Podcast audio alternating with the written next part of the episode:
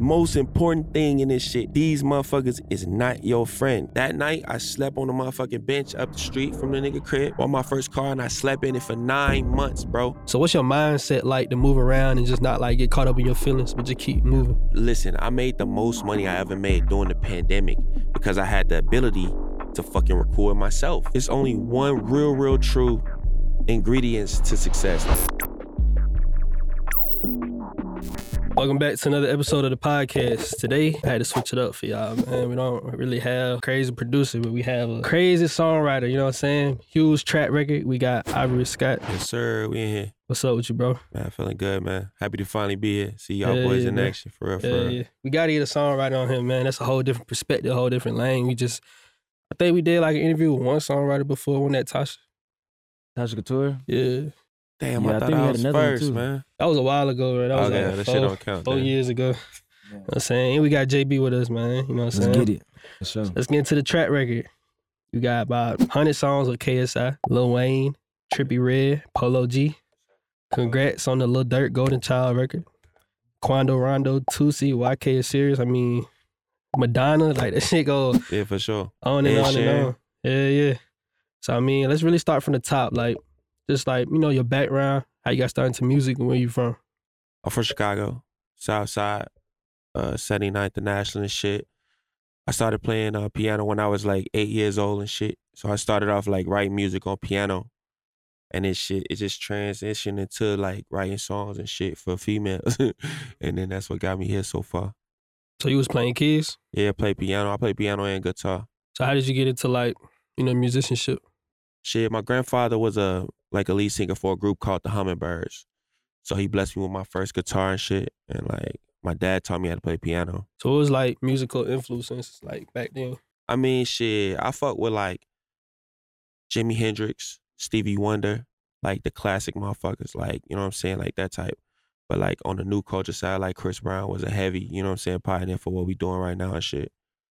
Any people in like Chicago you fuck with heavy? I mean, right now, Durk, you know what I'm saying, but like R. Kelly, you know what I'm saying, is like still the GOAT, you know what I'm saying, for what he did in the music business.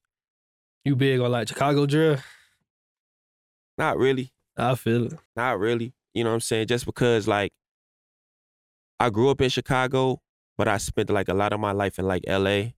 You know what I'm saying? So like I was back and forth between those two places. So culturally that shit just kind of made me more diverse than just being stuck to like Chicago drill or whatever, you know what I'm saying, what's going on in the city.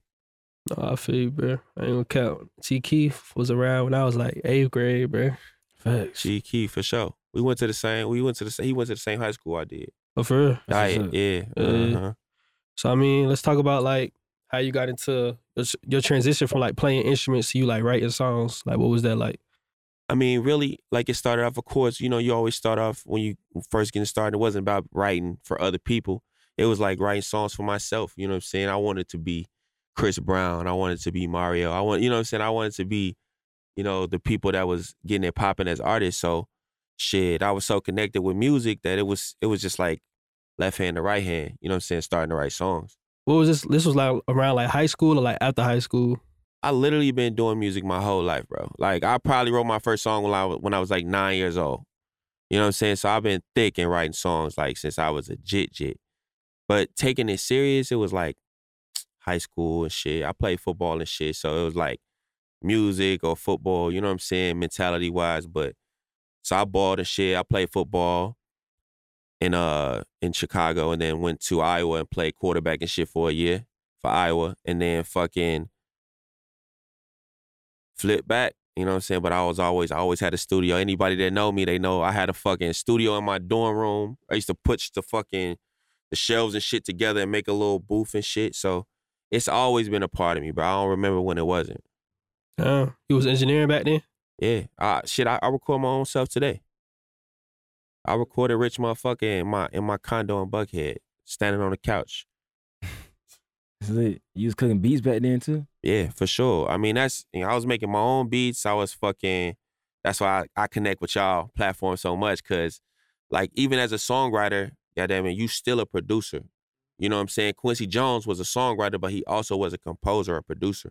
So like I really look at it like I know a lot of people might look at it as two different things, but songwriting and producing is fucking the same thing. You know what I'm saying? It's the same. It's no different. We both composing and creating something out of nowhere. It's like a fucking woman having a baby. You know what I'm saying? We bringing something to life. And it's hard, especially when you're doing like everything, bro. You got down, you writing a song, you producing it. For listen, I made the most money I ever made during the pandemic because I had the ability to fucking record myself. When everything was shut down, writers couldn't find no studio to work in. I was my flow was still going, even stronger.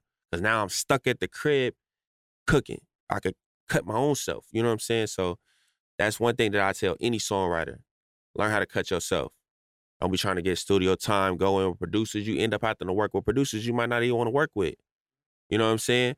Whereas you can get get a little bit of knowledge and understanding of how this shit flow. Cut yourself, record yourself to what you want to do.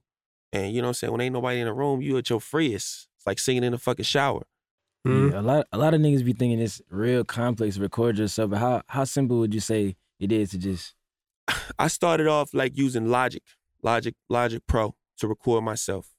It's very simple if you learn a few fucking steps, which is how to import the track, put the track in there so I can be able to record to the two track, figuring out what the tempo is. You got a lot of apps and platforms that can show you how to do that shit. Um and and fucking being able to insert the track and learning what the record button is, how to how to choose what track you want, how to channel your mic. It's it's shit not rocket science. Now it does go deeper when it comes to like mixing and shit and making sure your shit is sonically correct. But like everything, that shit comes with practice. If you ain't willing to sit at the crib and practice how to do this shit, you know what sound good. The most musicians and artists, they got good ears. So if some bullshit happened, the engineer was doing some shit and it sound wrong to you, you gonna know, right? So that's the same thing when you like making your shit sound right. You know, you got to train your ear to fucking know what's right and wrong. And that's all music is, playing the right notes at the right time. That's facts. So like, let's let's go back. First year, you know what I'm saying? You quarterbacking. What's that transition like? Like when you quit football, like what was that like? Was you full time artist or how did that work? When I quit football, I didn't quit. I got hurt and shit. I had some, you know what I'm saying, weird shit go on.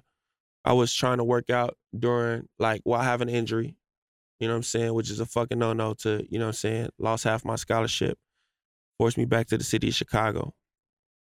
I go back to Chicago. I work, I'm working at a fucking corner store. You know what I'm saying? It's to stack up to buy a fucking uh, Roland X8, which was like the fucking big ass keyboard that you could like make beats and record on. I fucking worked at the corner store on 79th and Ash. It's called Justine Foods. Shit's probably still standing. Owner was Muhammad Freyhat, right? I'm working on the corner store getting robbed, all kinds of weird, crazy shit going on. Yes, bro, we in the we in the hood, bro. That's where it's at. That's what's going on. So anyway, stacked up my chips enough to get the keyboard. Um and I just was like, man, I'm moving to LA. I was like fucking 17. You know what I'm saying? I'm like, I'm going to LA, right? I go to LA with a friend, and he's like, yo, we gonna go meet some cat at um Warner Brother Records. He gonna give you a record deal. I ain't got shit but the keyboard, bro, and like a backpack, dude, like full of clothes. That's all I got to my name. I'm um I'm in fucking I'm in LA. We go meet the dude. Anyway, the deal falls through. Nothing happens with the deal. The dude I was living with when I was in LA for like two weeks to do the meeting, like, yo, man, you can't stay here no more, bro. You gotta go back. Just because when I was there, I was hustling so much. And his parents was like, he he, he my dog to this day, but his parents was like, damn, why you won't hustle like this, man? Why you won't get out here and get like him? You know what I'm saying? And um, anyway, he like, man, you gotta go. You gotta go back to Chicago. And I know what's back there for Chicago, man. My brother's the dealers. You know what I'm saying? Like, ain't nothing in Chicago for me in a positive light. So I say, fuck it. You know what I'm saying? I ain't leaving. Right? That night, I slept on the motherfucking bench up the street from the nigga crib. The next morning, I woke up with my keyboard, took it to the pawn shop, got like 2500 when I bought my first car, right? For myself. Ain't nobody bought me my first car. Bought my first car and I slept in it for nine months, bro. Until getting anything going in music. You know what I'm saying?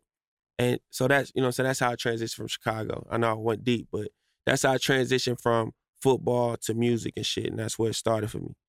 Right I fuck with Yeah. that story. Cause like a lot of times, especially the younger audience that we have, they sit at home and they watch our interviews and they be like, you know, like I guess they thought process is like, okay, somehow, some way, like you gonna know, oh, hey, there's a dude in Australia with, with a hard drive full of beats. You know what I'm saying? Let me go fuck with him. Right. When it's not like that. I was seen on Instagram the other day. I forget the exact phrase, but it was like, you don't hear a tree grow, or like you don't got down see a tree grow. You just see that motherfucker like tall as hell one day blossom. You feel me? And I feel like when it comes to this music industry, a lot of niggas watch our interviews or just go online looking for like this secret gem. Or like, okay, it's the exact process. Like if I do this, I'm guaranteed this outcome. Bro, this is the music industry. This shit slimy and grimy, bro. For sure. You never know. You never know how it's gonna come for real, for real. Yeah, yeah. You gotta throw yourself all the way out there, bro. Like I be telling people all the time, like, don't think you finna move around here and at one point you're not gonna be in an uncomfortable position. For Like sure. you gotta throw yourself out there, bro. Like just like For you sure. said, bro. You weren't finna go back to Chicago, bro. You just said you was on the bench, nigga. Listen, I'm gonna tell you, it's only one real, real true ingredients to success. Like just, you know how you just said, like, ain't no recipe to this shit. Ain't no certain way or puzzle that you can put together to make you successful in the music business.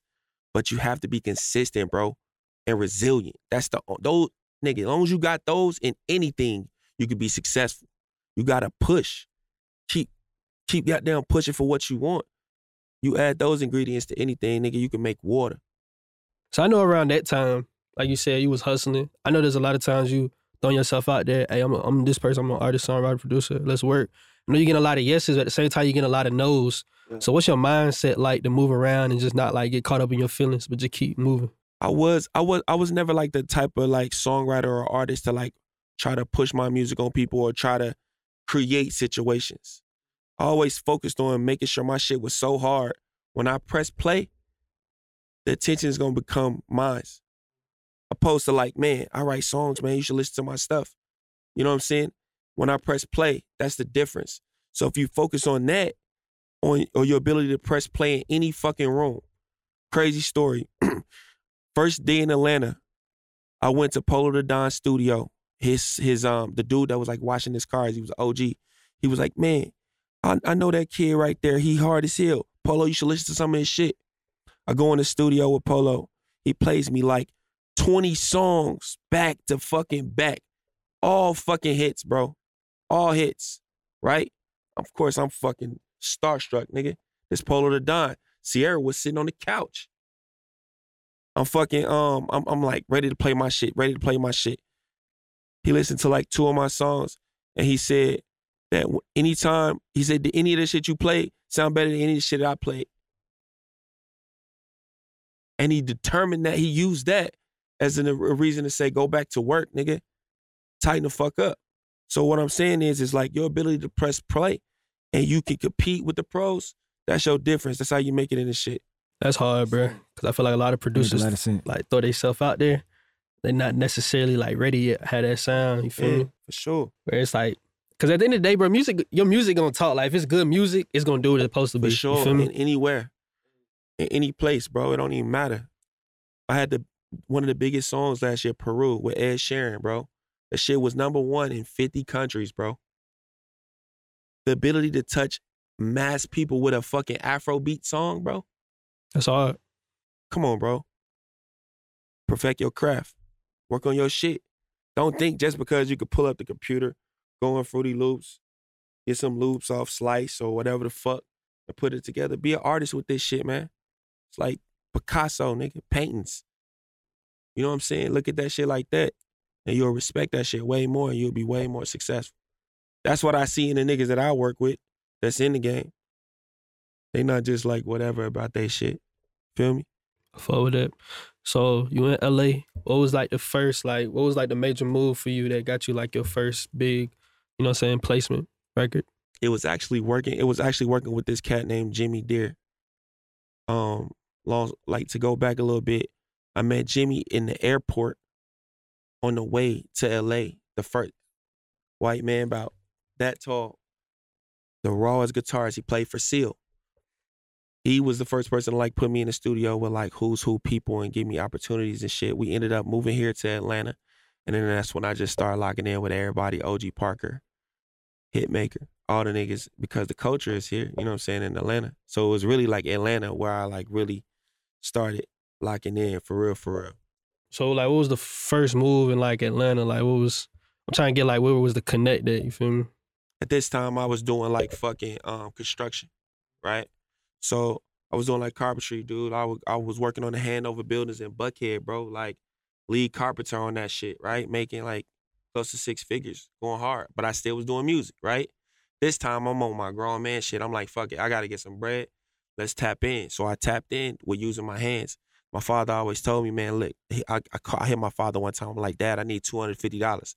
He like, son, look down in your hands. It's right there. I'm like, Daddy, I need 250 to do what I'm trying to do. I don't know what I was trying to pay a bill or some shit.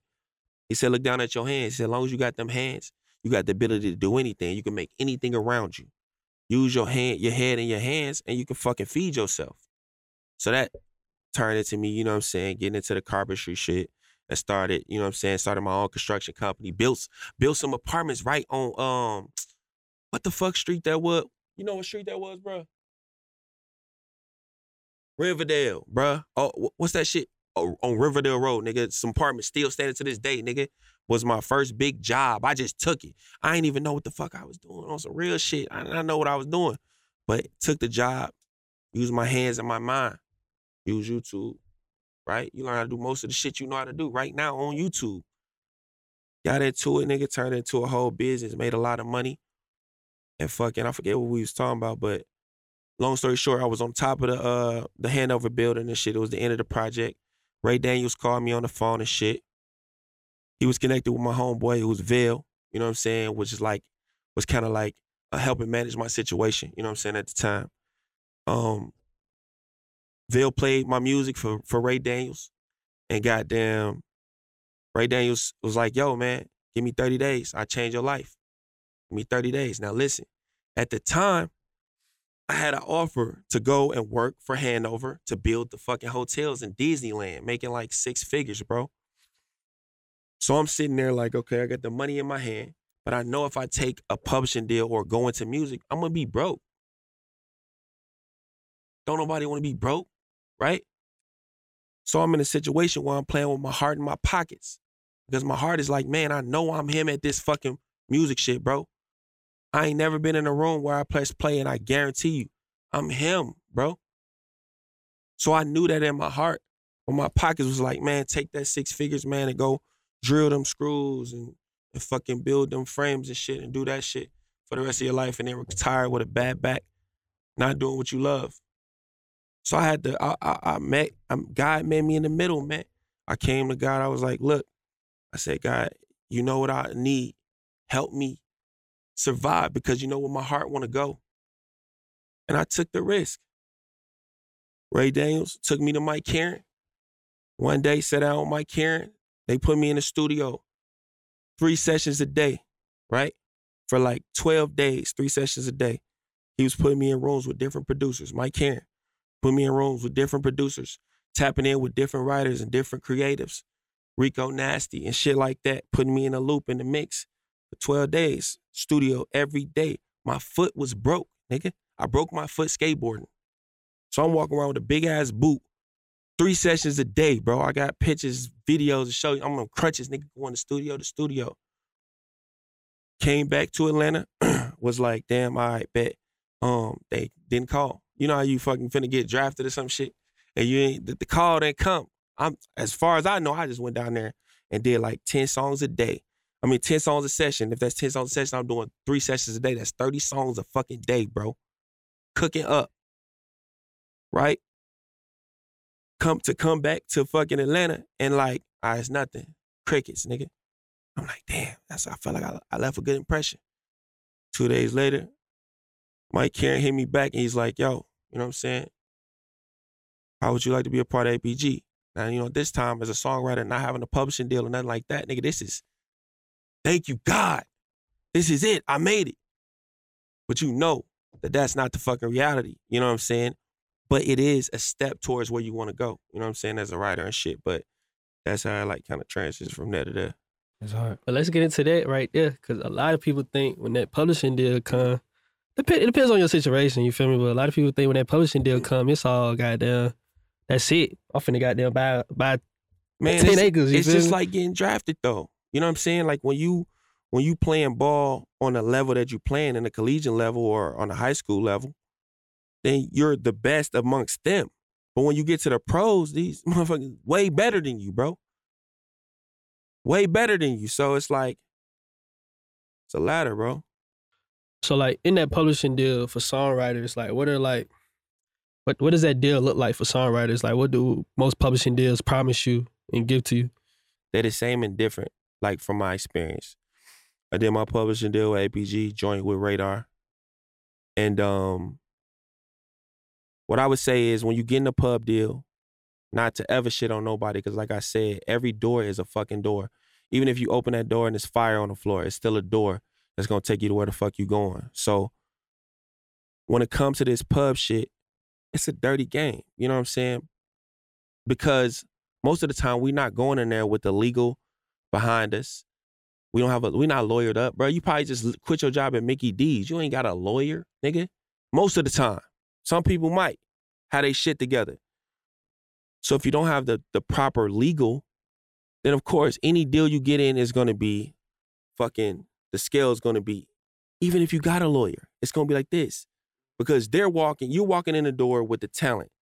They have the ability to expose your talent to the world as an artist, to other fucking artists as a producer, to producers as a songwriter. They have the ability to expose you to that, right? So if Mike Caren and Ray Daniels didn't expose me to the right people, then I would have ability to put my fucking music on any platform.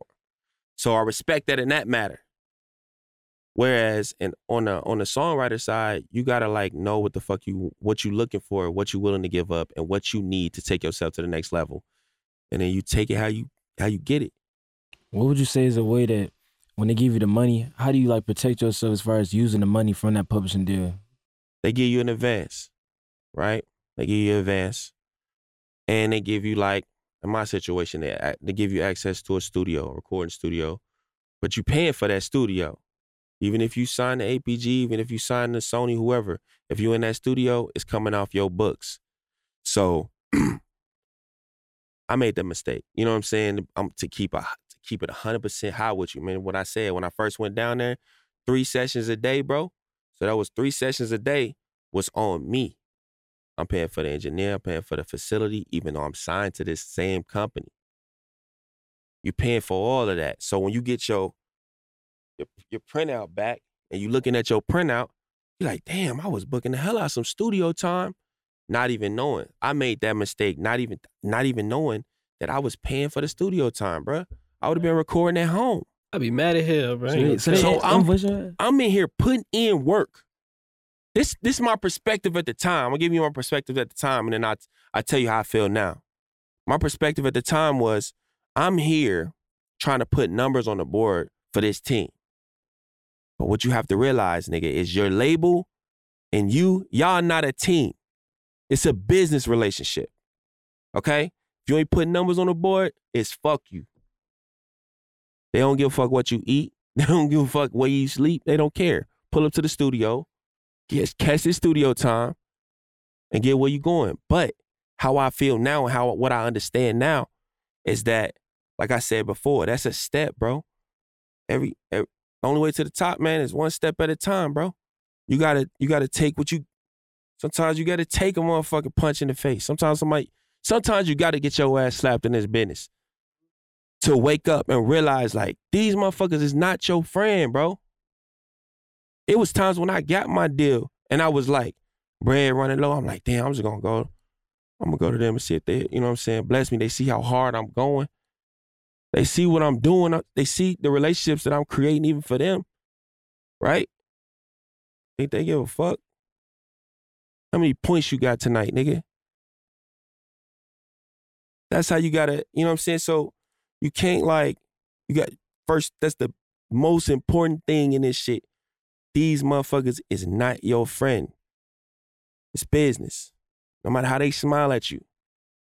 Oh, we love Ivory. Fuck out of here. Know what's up? So they so they say they love you, then they, they invoicing the fuck out you. For sure. For sure. With a smile. But For- with a smile, nigga. like been you saying this shit. like ain't bro. nothing wrong. Been saying this shit. Labels, But it's the game though that they know that you, when you coming in, they know what they giving. So they already have their value in their head. We don't have our we we fuck up because we place our value on things that we have, things that we have acce- access to. All you need is I told you I lived in my fucking car. All you need is food, shelter. That's all you really need. You don't need Dior, nigga. You don't need to spend fucking four hundred thousand on your neck. It don't matter.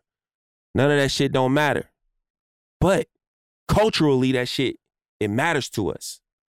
So we strive for shit with beyond our means, which makes us fucking have to run harder for the master. You feel me?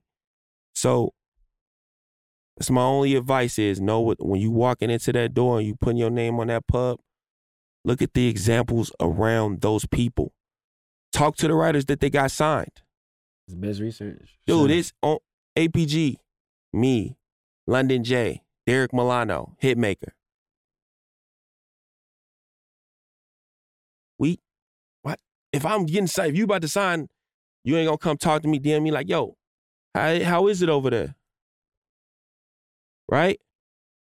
So we got to communicate with each other, you know what I'm saying, in order to get those opportunities and shit and make sure that they good opportunities for what you're trying to do at the time. Go back to what you said about the value. So, where is the value of songwriters and producers and artists? If it's not, you know what I'm saying, what we wearing, all of that, where what's the value? Just for the audience, like man, value is in is in good health, bro. Like for real, like having people around you that actually give a fuck about you, bro. That's what matter in this shit.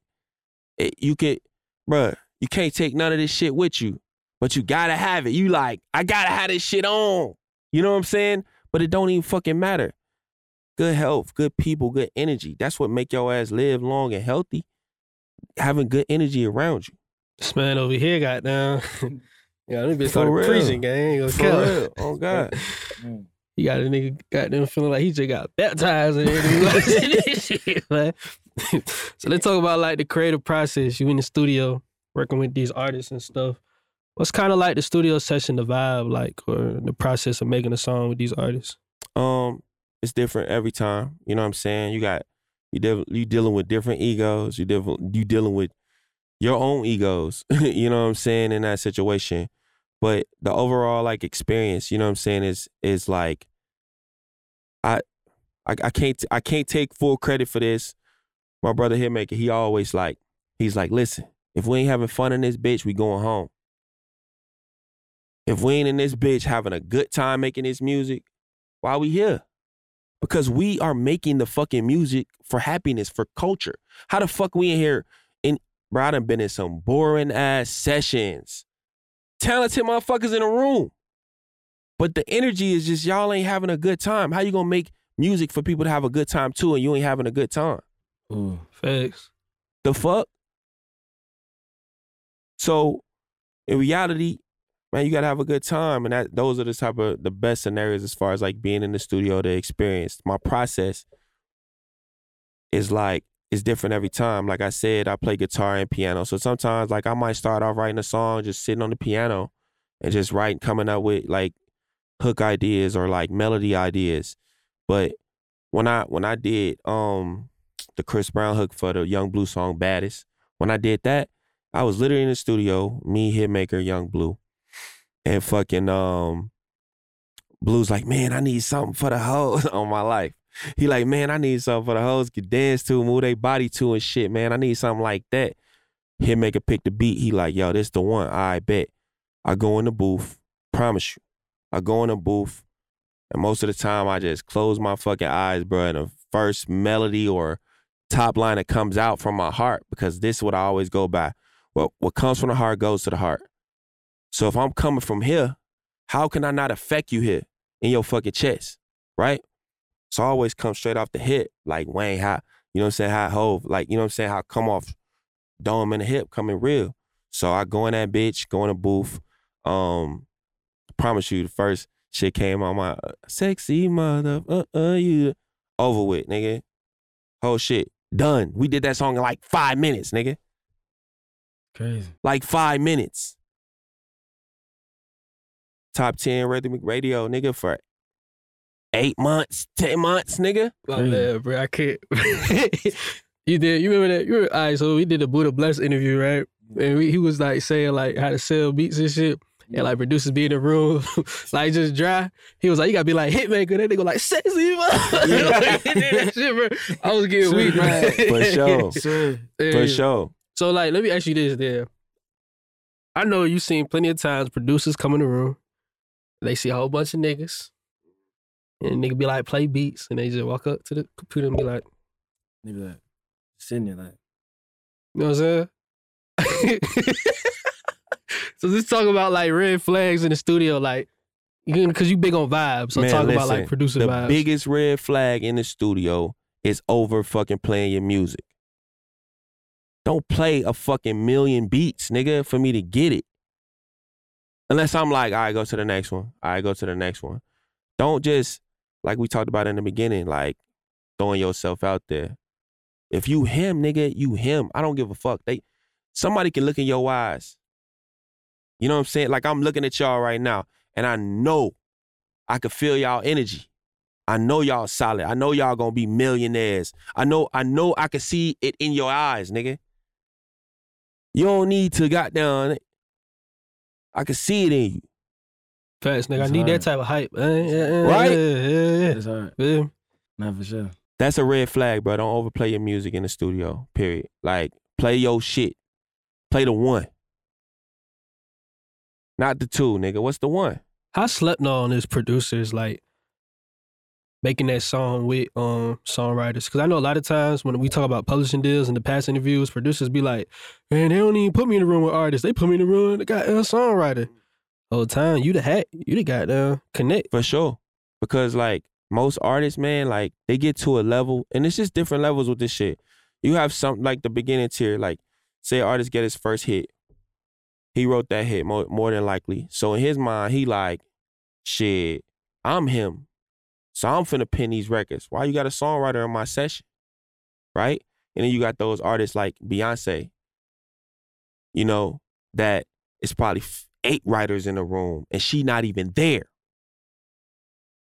Because if 10 minds is in a room, you can create a fucking a bigger masterpiece than sometimes you can make with one person. The way the the success in music right now is collaboration, bro. It's us working together to fucking make something great.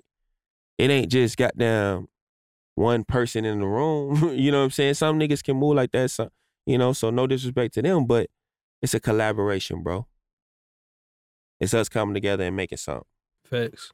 So like, what are like artists that you have like the best relationships working with in the studio right now? man, Yung Bleu, that's my dog. You know what I'm saying?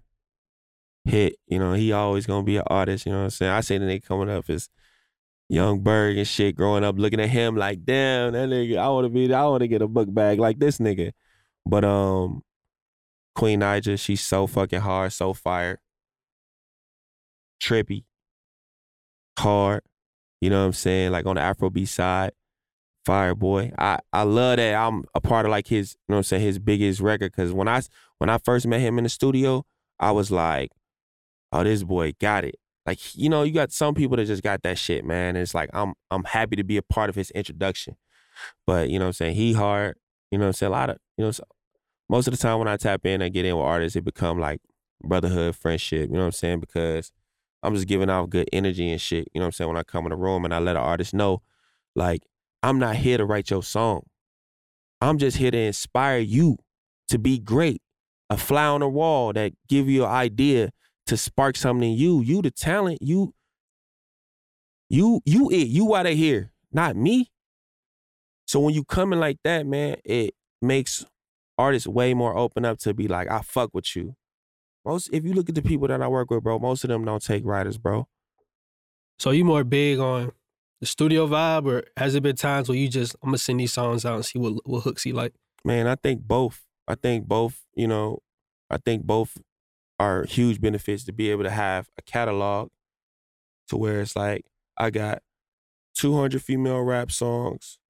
I got 300 male rap songs, eh, just hooks, maybe whole songs, R&B, pop, rock, country, whatever the fuck. And I just got all this sitting over here so that when I pull up to these sessions, or if an artist is like, man, play me some of the shit that you think that'd be good for me, I automatically got it. I got five joints on a new Toosii project that's coming. Those are songs that I made the day before I got to the studio with him because I knew who I was going in with. So sometimes it's intentional. Sometimes it's just, you know, it just happened. But both vibes are very, very beneficial when you collaborate with some motherfuckers. I fuck with Toosii, man. Toosii, uh, he got this little vlog, like I said, like a year and a half ago. Bro was, uh, I guess the producer was cooking with arcade, and nigga was like, "What the fuck that is?" So he cooked up the song. I forget what the song called, but Toosii hard. Uh, I did some shit on his album he did during the summertime called Greater Storm. Oh shit, hard. Nigga hard. Yeah, Toosii hard. hard. He got a good spirit too. Yeah, He, yeah. he hard. So let's get into like the foundation of songwriting. I want to know like what's the most important part of the song, like the verse, the hook, the bridge. Like what are you spending your most time on? Uh, the most important part is uh, of a of a of a song is the melody. You're gonna remember the melody before you remember anything. Before you know any other words, you're gonna know the top line, the melody. So I would say like focusing on like making the hardest melody like throughout. Don't look at a song like verse, pre-hook, hook, post. Don't look at a song like that. Look at a song like a fucking hook. The whole song need to sound like a hook. That's a gem. Uh, That makes sense. You can't be like, ah, oh, it's just a verse, bro. No, nigga, the whole song gotta sound like a hook. It's about making shit unforgettable. How easy was it for you to learn your ABCs? Easy. Can't forget it. Right? So when you met writing a song, you write it? You writing a fucking hook. So the melody in the hook is like it's the fucking Bible to writing good songs. So like what are you listening for in beats? Because I know a lot of times like where we at in the community, a lot of producers say simplicity is the key. Mm-hmm. So we listening to a beat, like what are like some red flags you might hear in a beat that producer plays and it's like, nah. too many melody lines. Like, like you said, like the shit gotta be open, bro. Where I'm gonna be. If you playing a synthesizer, the melody that you want, that you heard as a producer, you heard a dun dun dun dun dun in your shit. Maybe I wanted to sing within that, and I can't.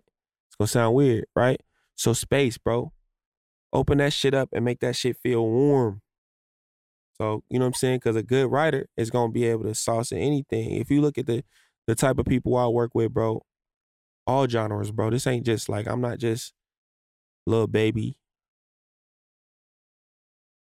little baby Ed Sheeran. You know, it's all over the fucking place. KSI. Like, it's all over the fucking place. So, the ability to be a chameleon in this shit, you know what I'm saying? To be able to, that's what's gonna give you longevity and shit in this shit for real, for real.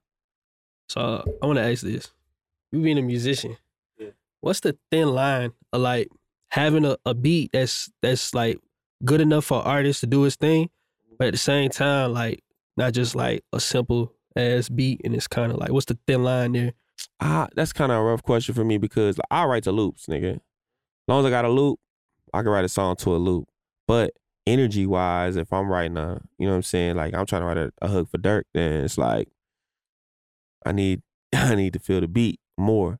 So it's like I'm kind of open, you know what I'm saying, when it comes to that. I'm you know what I'm saying, as long as the shit ain't sonically sounding like shit, you know? Like you beating on the table, you know what I'm saying? Like as long as the shit sonically correct, bro, I'll pull up any beat, bro. Pull it up, nigga. Cause in my mind, I could go to anything, nigga. So I'm never like, mm, nah, next beat. I'll leave that to hit. He'll he'll flick through the beats like I'm like, nigga, you gonna at least let the nigga tag play? He be but I mean he he a genius at it, so I can't be mad. I sit back, I be in back in the corner like, all right, which one you fucking murdering? Cause anyone you press play on, nigga, I'm ready to bury it. Right? Nigga, Mike Mike Caren, not to get off track, Mike Caren put me and Hitmaker on text. I think it was like 2019. Put me and Hitmaker on text, like, yo, you guys should link. It'll be guaranteed magic. I went to the studio with Hit one time. Nigga welcomed me in like he been on me forever. No Hollywood shit. Fuck the hits, the hundred million, all the shit he got going on. He gave me the opportunity to be like, man, shoot. Mike Caren say you did, nigga. What's up? Went in the booth, nigga. We did ten songs that first night. Been locked in ever since. So connecting with people in this shit, like we was talking about collaboration, connecting with people in this shit, that's the importance of this shit, man. We gotta connect and we gotta collaborate to make those monstrous songs that the world gonna love. For real, for real. Speaking of collaborations, earlier we was talking about producers and uh, songwriters looking to get with artists. You said that they need to get with the producers. Can you elaborate on that? Yeah, okay. So I, I I look at it like as a songwriter, right? Most of the time, what do producers do? They send the beat straight to the artist, right? Send it to the artist. Artist got a lot of shit going on, whatever, right? But if I write a hook to that beat you sent to Durk or that beat you sent to Trippie, then that's gonna increase my chances of getting to the artist.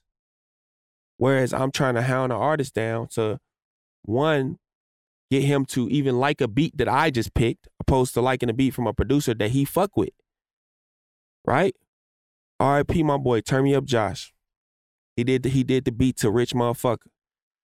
He sent me the beat in a pack of like five songs. It was his least favorite beat.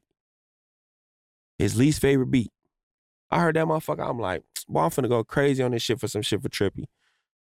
That's how Rich Motherfucker came to life. You know what I'm saying? So it's like my relationship with the right producer, because the because the Durk feature don't happen if I don't send it back after getting Trippie on it. If I don't send it back to turn me up, Josh, and say, "Yo, bro, let's get Durk on this shit." Durk never gets on it. So the relationship with the producer, when you starting off as a writer, is the gateway to the artist, a gateway to getting your shit exposed. They the gateway, the producers are. It's gonna be hard to get to it right. Most most artists don't want even have the shadow of saying they got a motherfucker writing their music. That's why I play it so back, bro. I'm I'm in the studio. It's like he wrote the song. I don't give a fuck. I'm not in the studio like, yeah, I wrote this. If you look at any of my posts, anything I ever post, I'm never on there like, yeah, I wrote this shit for Drake, or yeah, I wrote this shit for blah, or yeah, no.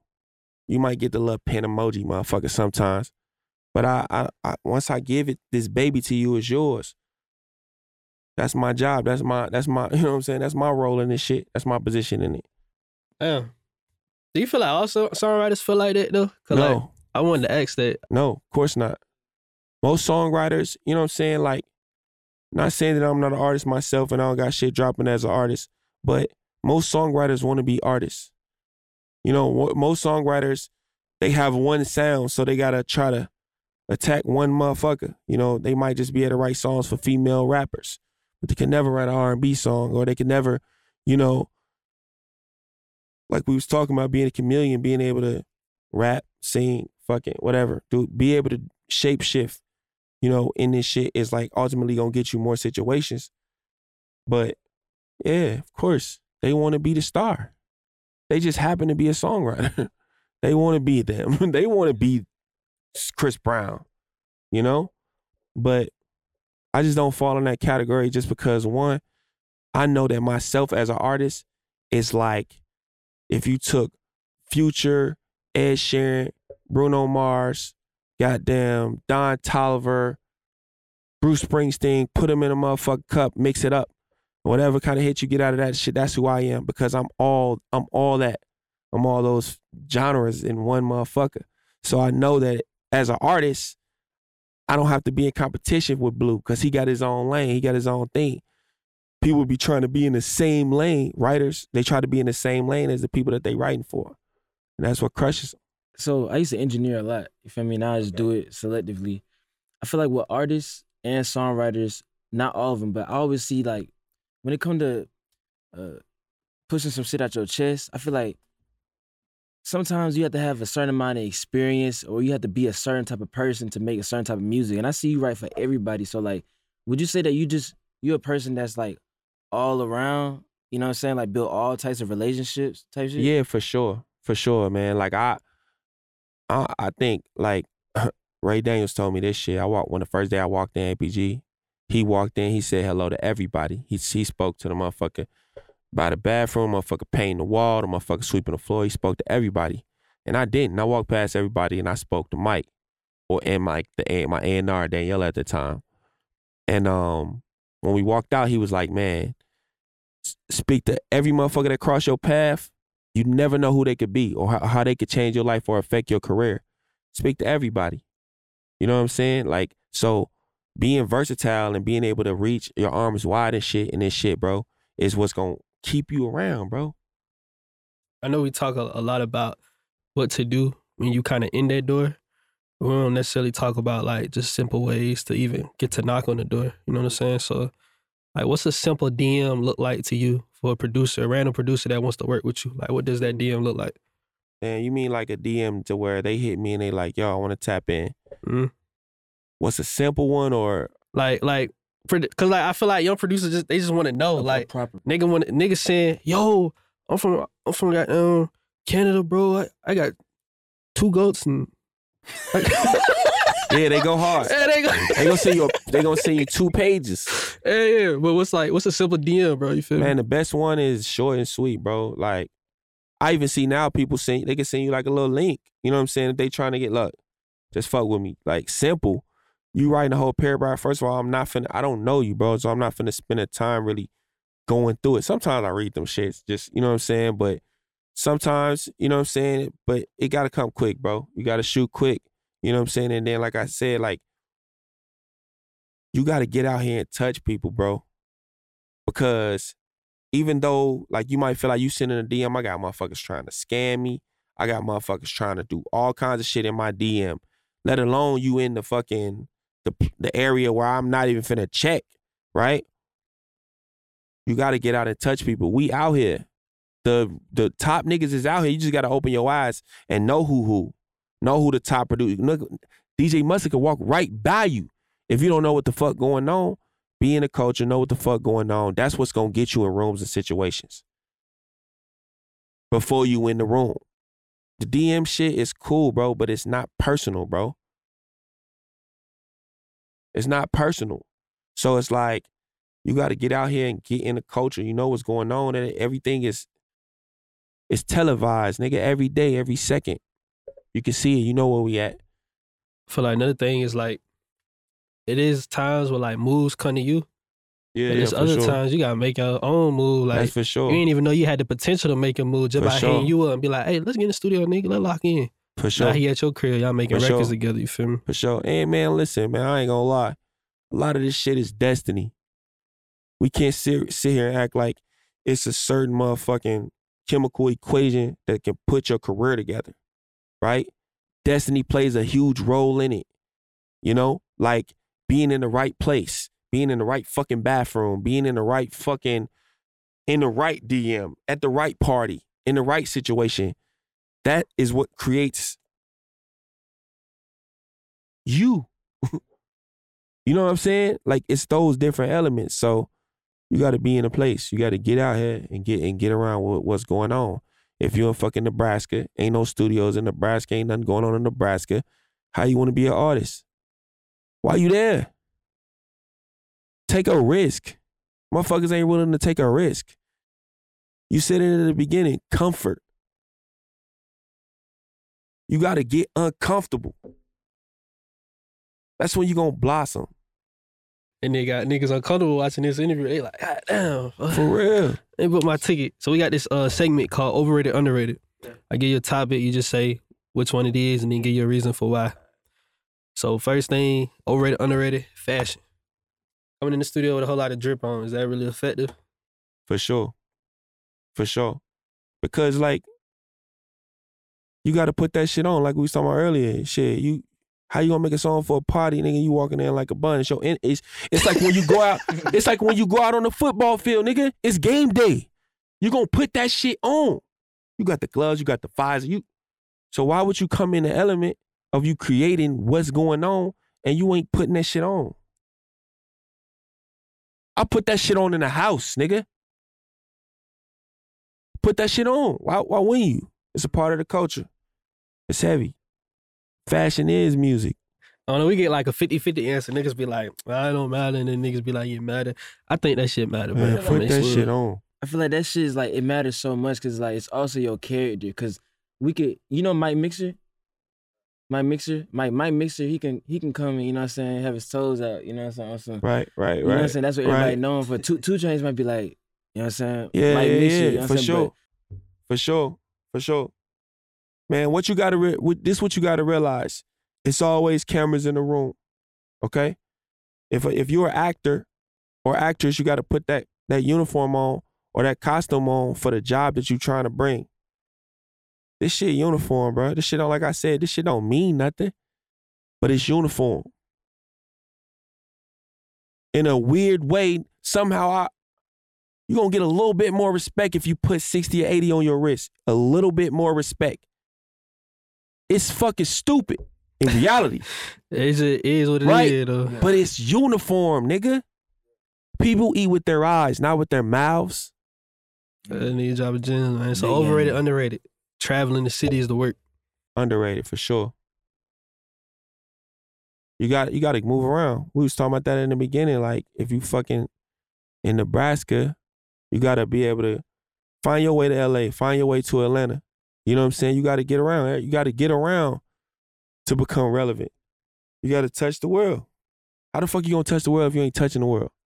All right, so this is the last one mm. right here, overrated, underrated. So I want to kind of dig into getting paid on time for songwriters. First of all, no. First of all, as a songwriter, you're not entitled to getting paid up front. There's no upfront. There's no producer fee. There's no fucking fee that says a songwriter fee. You got a publishing deal that's against your fucking agreement. You're not supposed to take no funds. Right?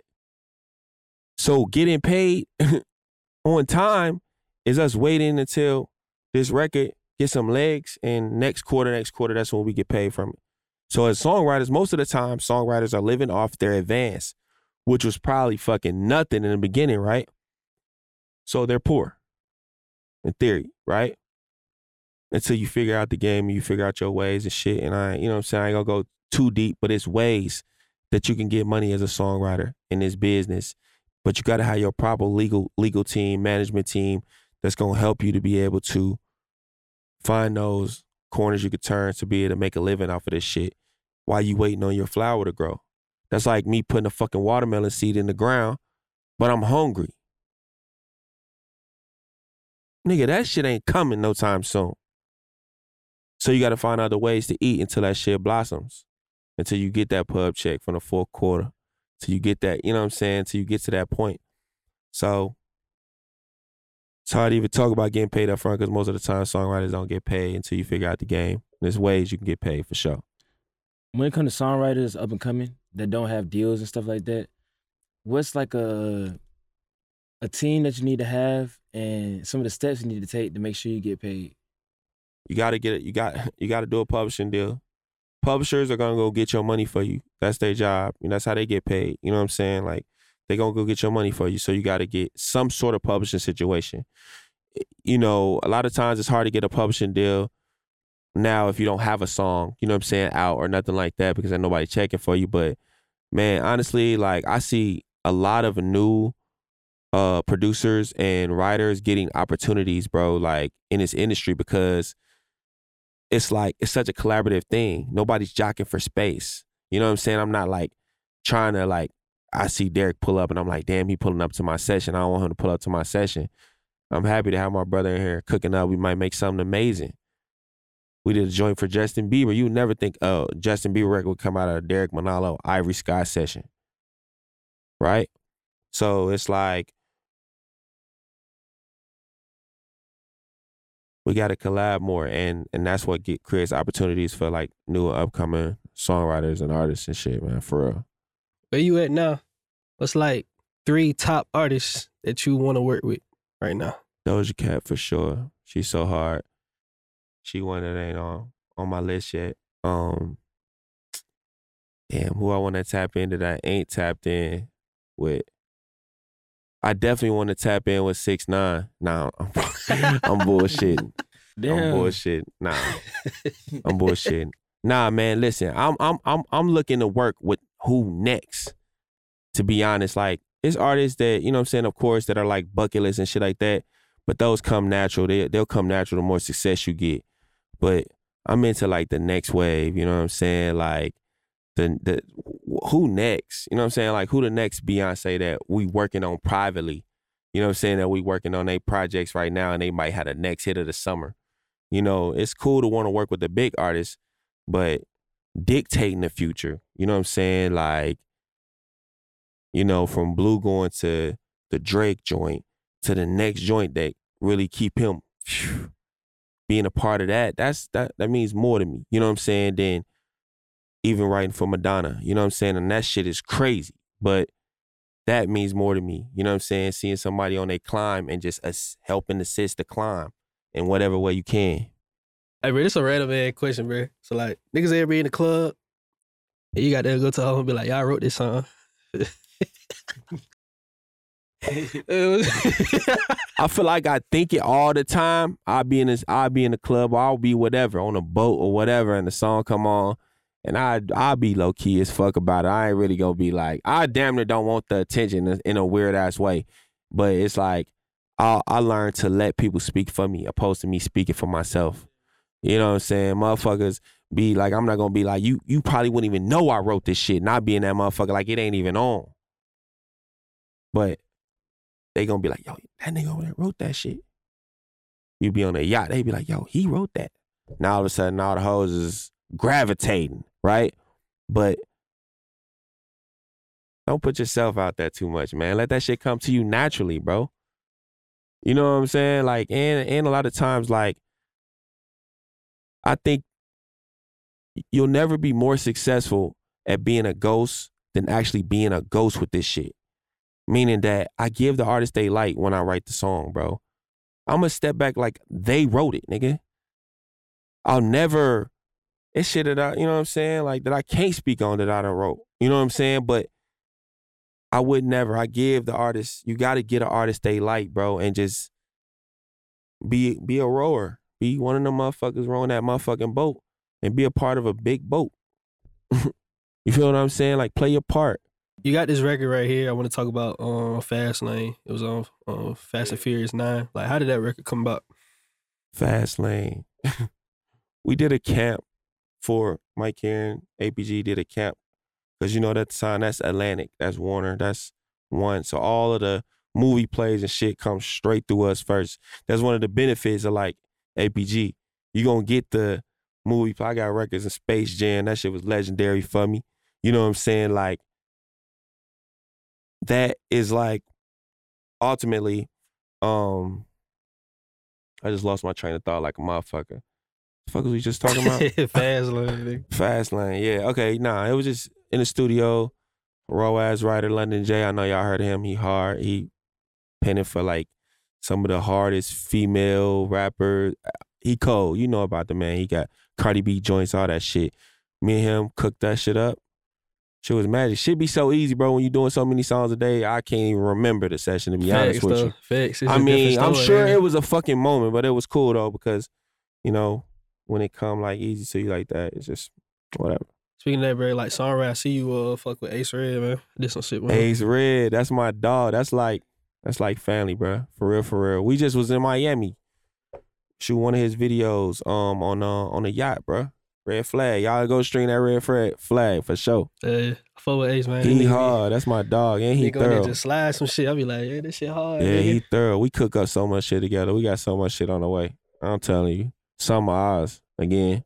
I mean, to wrap up the interview, gang, like any like last advice you give to producers or songwriters, just anybody, it's like life, business, it don't even matter. Like, what would you say? man, the biggest advice I can give you, music is great, everything, you know what I'm saying? The culture is great, but take care of your fucking money.